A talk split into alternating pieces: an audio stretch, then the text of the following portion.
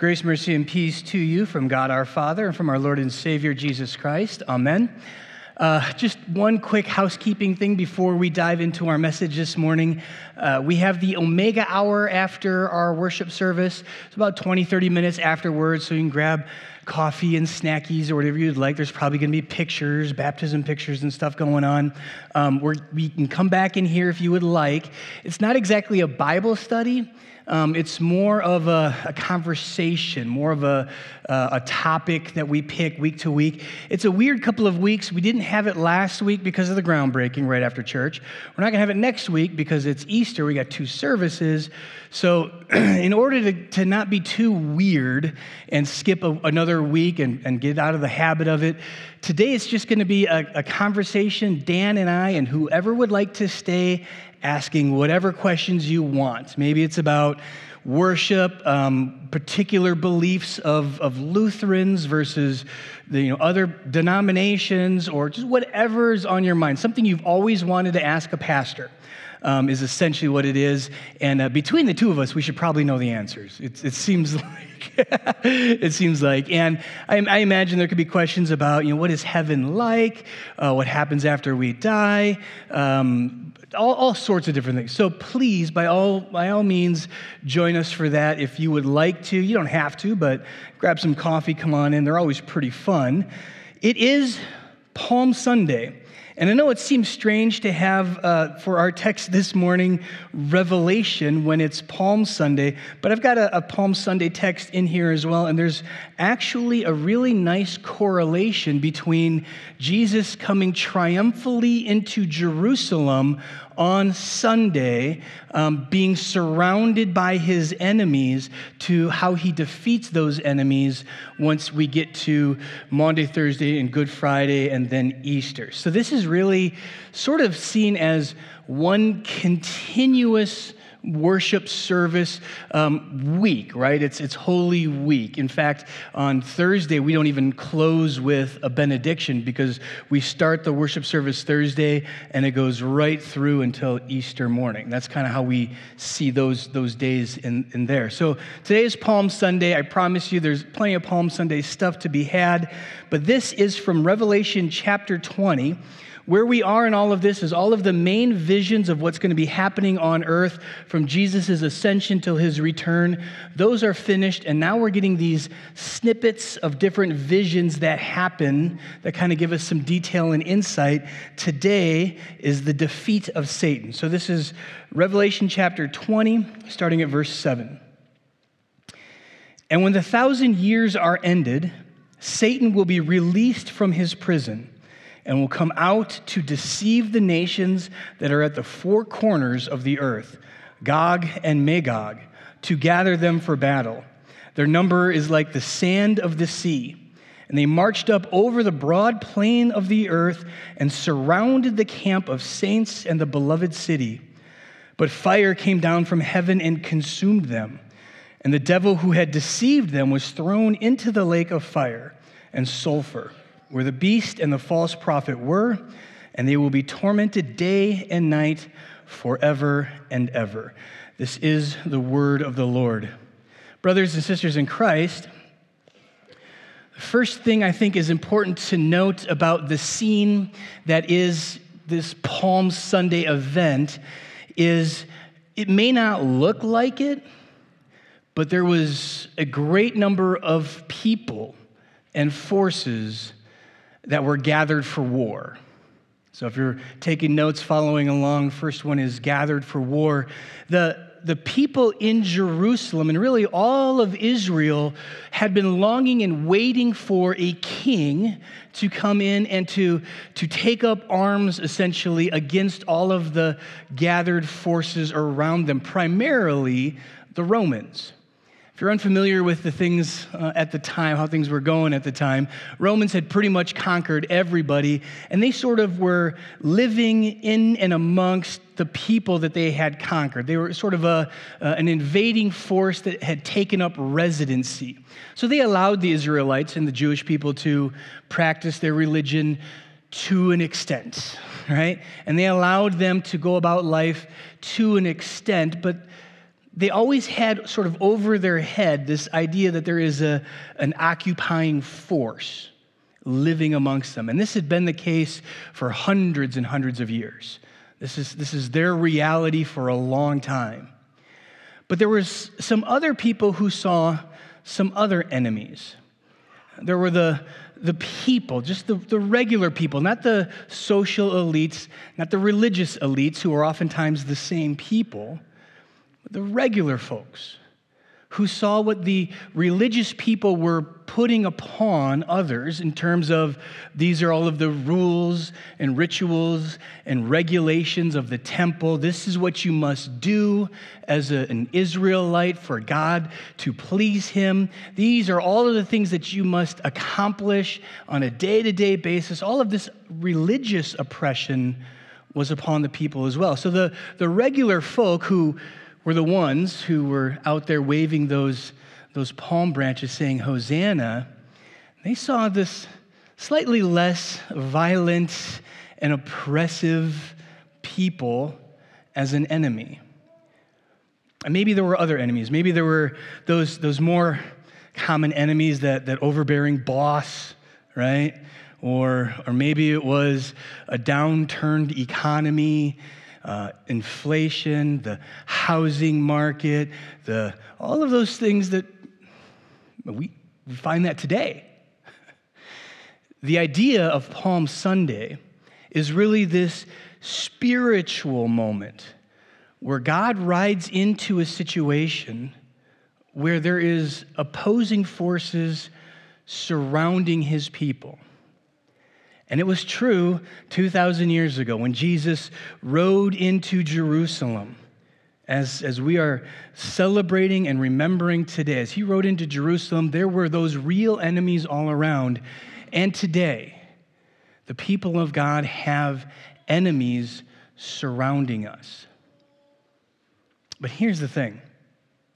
Jesus doesn't overthrow the Romans.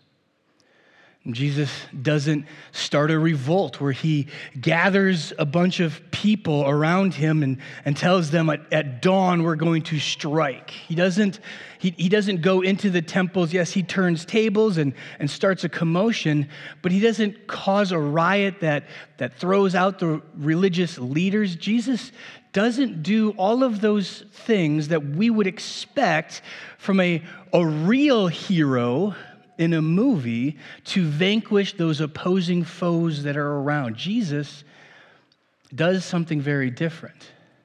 As he comes into our life, as, as we see him enter into our day-to-day existence in life, we don't necessarily see him turn the hearts of those overbearing bosses or change the heart and mind of those people who seem to be our enemies or suddenly make life so much easier for us. That's not what Jesus does when he comes in as the hero of the story. He's not the, the classic hero. He is an unlikely hero. Second point in the sermon. He's an unlikely hero, but even this sort of has these echoes of familiarity, right? An unlikely hero motif is easily found in Hollywood movies. The, the weakling, the, the least likely. I'm, I'm thinking of the, the Peter Parker Spider-Mans of the movies or the Harry Potters of the movies and books. Those unlikely heroes that we're accustomed to hearing about, where they're put into a situation and maybe it even looks like they are utterly defeated. Even the very strong, right? Even the, the stronger, the Rockies in Rocky four, when he's defeated and at a low point, you know they're going to make this comeback and vanquish that foe in a very real and literal way. And we all get to cheer for the happy ending. It's a common motif found not just in the characters and the, the story arcs of movies. It's found in cultures all over the world. And it's a very human idea. But it isn't a very divine and godly motif and idea. So we have this idea of glory that is through troubles and trials, we are strengthened. And when we look like we're defeated, we actually, at the end, turn around and, and have this incredible moment. We flip the script, and then we are victorious and glorious, and we put our enemies at our feet, and we win. But that's human glory. That's not the glory of God. Jesus glorifies God. Jesus is glorified as God because he is obedient, even in his death and defeat. He is obedient to the cross. Through the scorn and the beatings and all of these, he lets down an entire people. Not just the city, but all of the Israelites who thought surely this would be the time that, that we would be victorious and kick out the Romans and, and have a religious revival and all of these things. Life would be so much better because our Messiah is here. He disappoints all of them because he's not dealing with the physical enemies of the world. That's not his calling. It's not his mission. Frankly, it's not what God is most concerned with. What he is most concerned with, of course, are those spiritual things. I did promise you we'd have some Hosanna texts. So this is from John twelve, twelve to fifteen. The next day, the large crowd that had come to the feast heard that Jesus was coming to Jerusalem. So they took branches of palm trees and went out to meet him, crying out, Hosanna, blessed is he who comes in the name of the Lord, even the King of Israel. And Jesus found a young donkey and sat on it, just as it is written, Fear not, daughter of Zion, behold, your king is coming, sitting on a donkey's colt. See, they're expecting this king because it has been prophesied a long time before that the Messiah would do exactly what Jesus is doing, riding in, but not on a war horse, on a peaceful donkey. And he would be their king. And, and they had these expectations of a king, but it wasn't to be a kingdom of this world, as he tells Pilate, as we'll hear as our week progresses. It's not a kingdom of this world because this world is flawed and broken and sinful. And you don't have to look far to see it. You don't have to look far to see how this world could not function the way God designed, can't be running the way he wants it to run. I mean, there's there's so much pain and suffering in the world. When we look around, we say, why, why would God create the world to, to do that? Why would there be scarcity of resources? And, and why would people groups be at odds with each other? Why would God design it this way? The answer is he didn't design it this way. He designed it perfectly. Sin, a spiritual disease and a spiritual sickness, took hold.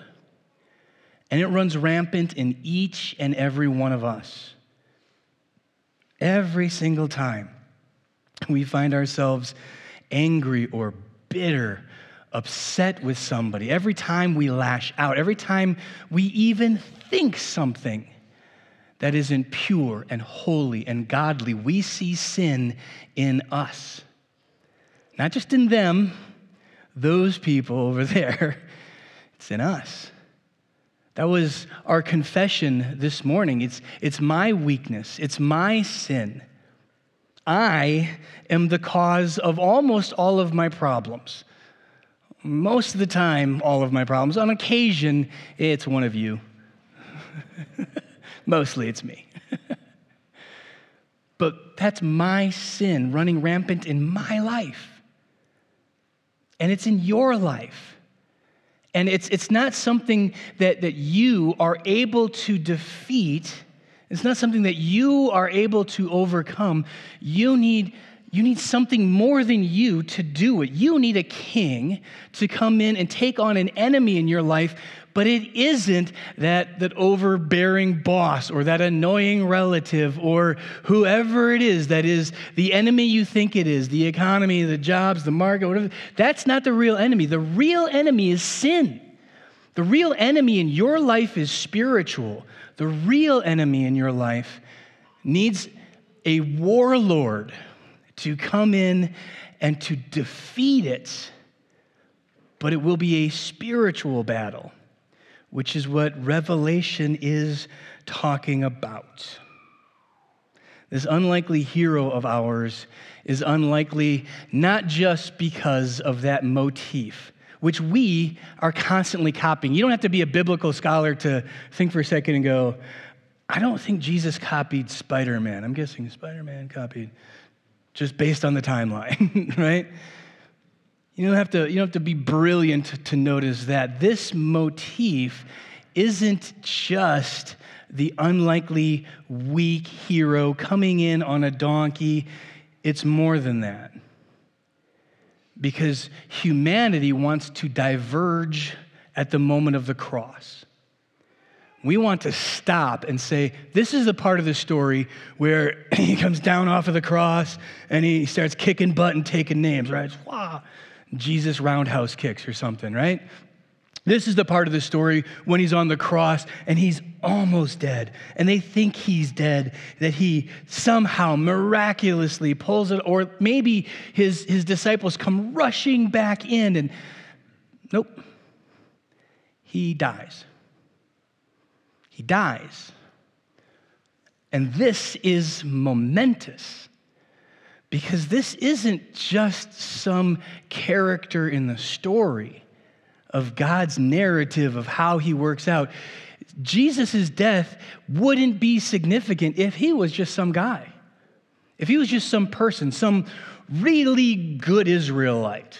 Who cares? Lots of really good Israelites died. Lots of really good Israelites were unjustly killed and crucified. Lots of Jewish people have been unjustly, horribly persecuted and killed. Jesus was more than that. Jesus is more than that.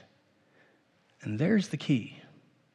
What makes him the unlikely hero is that, yes, he is man, born, but in, born in a specific, unique way of a virgin.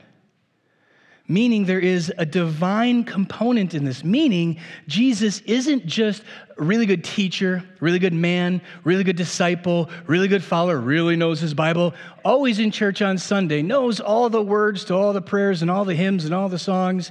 Jesus is God.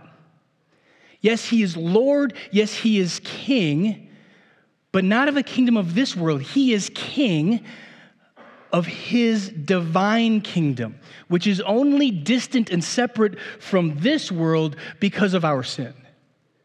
We have an unlikely hero because God steps in and does a heroic thing for us.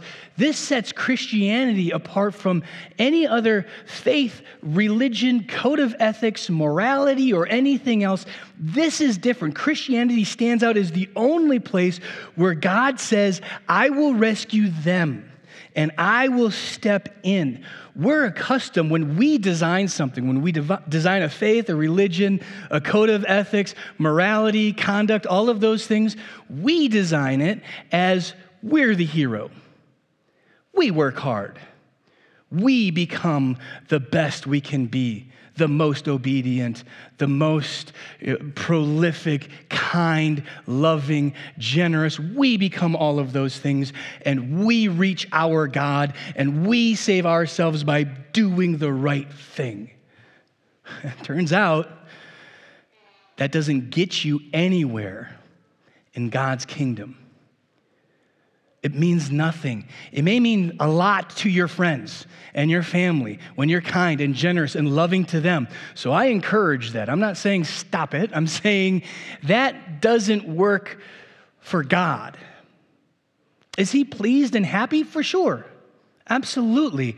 But that's not the problem. The problem isn't that you're not behaving well. The problem isn't just that your friend, your neighbor, someone in the community is hungry and needs to be fed. These are all of the physical, real enemies like the Romans and the, and the religious leaders. It's the spiritual problem that you have. Even though you are kind and loving and good to others, you still sin.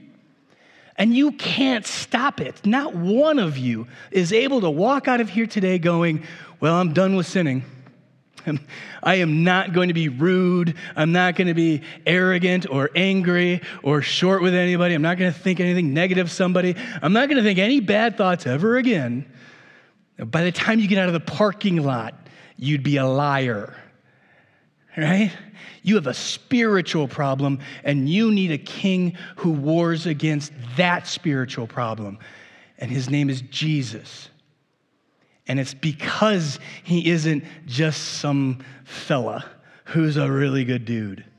It's because he is God. And he fights a spiritual battle. And that spiritual battle that he fights, he takes humbly, quietly, painfully, submissively to death on the cross. That's not the story any of us would write. It's not the story of any other faith and religion, because it's the story that God wrote. It's his narrative. It is his kingdom. And this is his battle.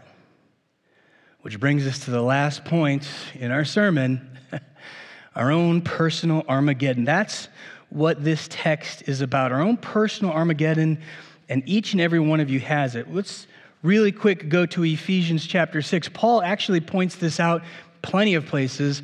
Oh, here's a good one. Finally, be strong in the Lord and strength of his might. Put on the whole armor of God that you may be, eat, may be able to stand against the schemes of the devil. For we do not wrestle against flesh and blood, but against the rulers, against the authorities, against the cosmic powers over this present darkness, against the spiritual forces of evil in the heavenly places. You don't have an enemy on earth. Not a single person, event, circumstance. These are not your enemies. The enemy is a spiritual enemy. And yeah, there's forces, right? There are, there are demons out there. There is a devil who would love to plunder God's people and, and take you away from him. Absolutely. But on a day-to-day basis, your spiritual battle is your sin. Your spiritual battle is this flaw that you have in you, and it surrounds you.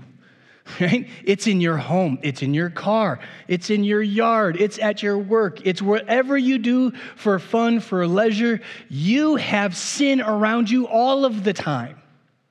You are surrounded by this enemy, just like Jesus, as he rides in, surrounded by the enemies, just as the, the people he's come to rescue and to save from the spiritual forces, even though they're not seeing it. He's coming in, they see all these, he goes, I see your sin and how you're surrounded by it.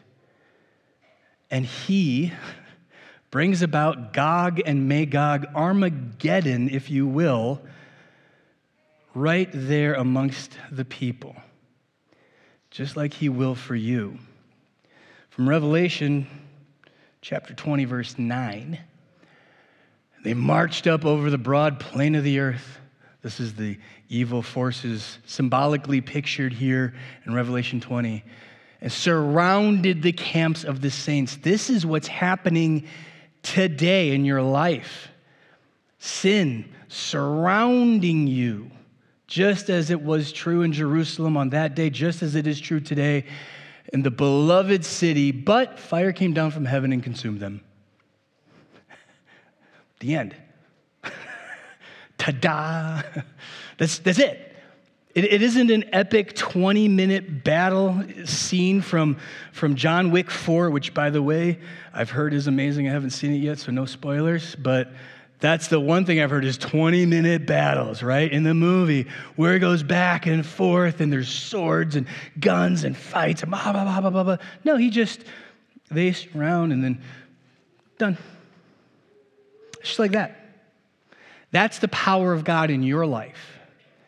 That's the power of God for you experienced today. This huge battle with all of these enemies that are surrounded you have been vanquished at least twice this morning. Dan forgave all of your sins at confession and absolution. You received the body and blood of Jesus for the forgiveness of your sins. Ta-da, you win. And you didn't do a thing. You didn't do a darn thing this morning to earn it, to work it, to have it, to grasp it, to fight for it. You just showed up and you got it. In fact, if you didn't show up, you'd still have it. It's given to us in baptism. It sticks with us. It's good for us, for our psyche, for our personalities, for our, our faith, our conscience, to hear it every day.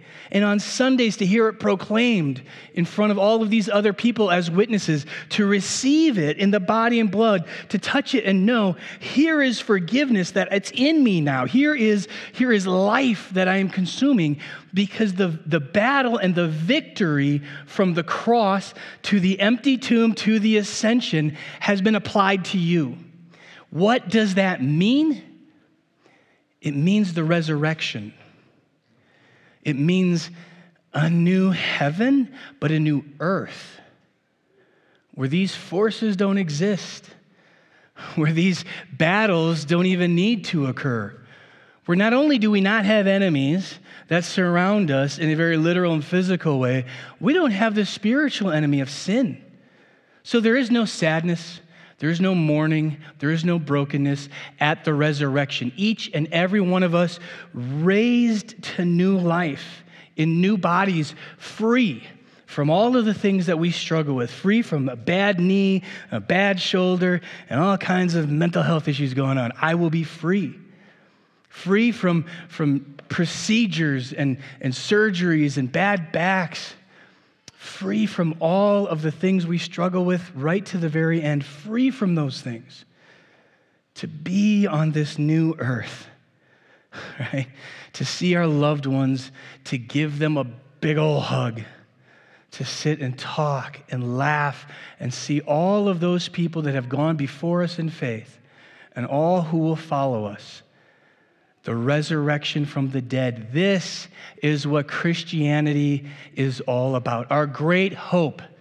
Our great hope is not just dying and going to heaven. Our great hope is that he fixes and makes things new, and he is king of the world the way it's supposed to be, the way he designed it, not like it is today, but rather the way it was first designed for Adam and Eve. Perfect, without sin, blemish, pain, suffering, sorrow, all of those things extinguished.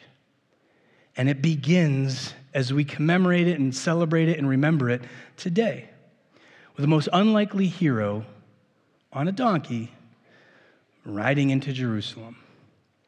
Amen. May the peace which surpasses human understanding guard your hearts and minds in Christ Jesus. Amen.